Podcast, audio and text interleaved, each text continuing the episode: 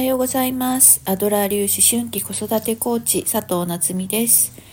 このチャンネルでは子供ともっと話がしたい、いい親子関係を作りたい、子供の才能をもっと伸ばしたい、そんなお母さんのために、え、子育てのヒントをお伝えしています。あとはね、お母さんたちがあの毎日ご機嫌に過ごせる方法なんかもお伝えしています。えー、今日は1月31日水曜日ですね。とうとう最終日1月最終日になってしまいました。ねえもうあっという間でしたね。はい。でえっ、ー、と昨日はですねえっ、ー、とコーチ仲間同じコーチングを学んでいる、えー、仲間とあの会ってきました。お昼とお茶とね。そうお昼11時半からあのホテルニューオータニのあのいちごビュッフェっていうのに行ってきてね。あのすごくたくさんいちごのいちごの、えーと、お菓子を食べてきたんですけどそうなんかいちごビュッフェとかっていうと大体デザートばっかりでずっと口の中が甘いんですけどあのニューオータニの今回行ったビュッフェはあのお食事もあるんですよ。だからお昼ご飯を食べながら、えー、食べてからえビュッフェいちごのビュッフェが食べられるっていうねでなんかこうしょっぱいの甘いのしょっぱいの甘いのみたいなちょっと無限ループみたいになっちゃうんですけどでもずっと甘いのばっかりじゃなくてね、えー、そうお食事も食べられてすごく満足でしたね。うん、でいやねようやくちょっとお正月太りをえー、解消してですね体重戻したところだったんですけど また食べちゃったよっていうところなんですけどまあねでもあのうん久しぶりに美味しいもの食べてまあうんあの贅沢なねお食事食べてみたいな感じででしかもあのコーチたちとすごくこう熱く語り合うことができてあのすごくいい一日だったなと思うんですけど。そうやっぱりあのコーチたちねいろんなうんこれあの問題意識を持ちながら、えー、そうどうやったらコーチングで世の中を良くできるかみたいなね熱い人たちなのでそうであの学校現場にコーチングを入れたいねっていう話を昨日は一生懸命してましたねみんなで。うん、なんで、えー、こんなに不登校の子が増えているのかとかねうん。でそうコーチングを取り入れてもっとこう緩やかだけれども、え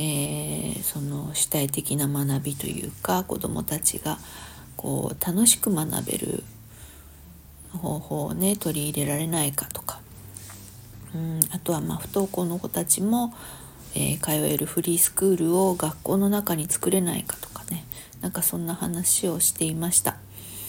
ね、でもう実際にね学校に入り込んでるコーチもいるしあと教育委員会とつながってるコーチもいるしみたいなことでね、えーと、そんな話をしていて、まあ、私は個人的にも学校もあのうん大事だけれどもやっぱり家庭も大事かなと思っていてあの私のビジョンとしては、えー、家庭から日本を元気になので、えー、家庭教育でコーチングを取り入れてもらえもらいたいと思って、えー、活動している。うんまあ、でもどちらもねやっぱり子どもの環境を良くしたいというところで、えみんな動いてるわけですよね。うん、でそうやっぱりその、うん、子どもの環境を良くしていってより良い未来を作っていきたいというところですよね。うん、でそう。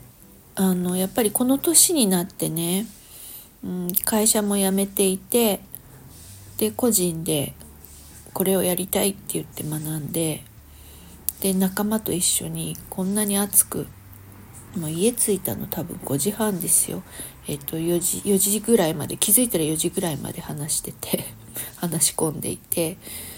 うん、そう、50になって、そうやって熱くこれからの世の中変えていきたいっていうね、そういう仲間と出会えるってすごく豊かだなと思ったわけですね。うん、でそう本当にあのなんだろうなえっ、ー、と例えば、うん、お金を稼ぐためにとかお小遣いを稼ぐためにちょこっとパートしてみたいなねまあうんで自分が好きなものを変えて好きなところに行けて、まあ、それぐらいでいいって満足しちゃうなっていう人生もあったと思うんです。うん、でまあ半分はそんな感じなんだけれどもでもやっぱり、えー、最終的には、えー、世の中にあの自分のスキルとか自分が経験したことを通してね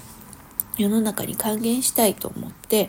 えー、人生の後半は自分の志を持って生きていってで仲間がいてってそういうねあの人生あのとても豊かなんじゃないかなと思った一日でした。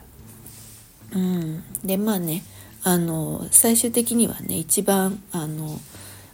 まあ、学校現場もそうだし職場もそうだし、えー、家庭もそうなんだけれども私たち子育て世代、まあ、団塊ジュニアみたいな人たちねが意識を変えるっていうのが一番大事なことだなっていう話をしていました。そう。うん、なのでねちょっとねそこら辺はまた明日、えー、学校現場のコーチングみたいなことはお話ししたいなと思うんですけれども、あの まあ私たちのね子育て世代がもっと、えー、よりよく社会をより良くしたいって動くことと、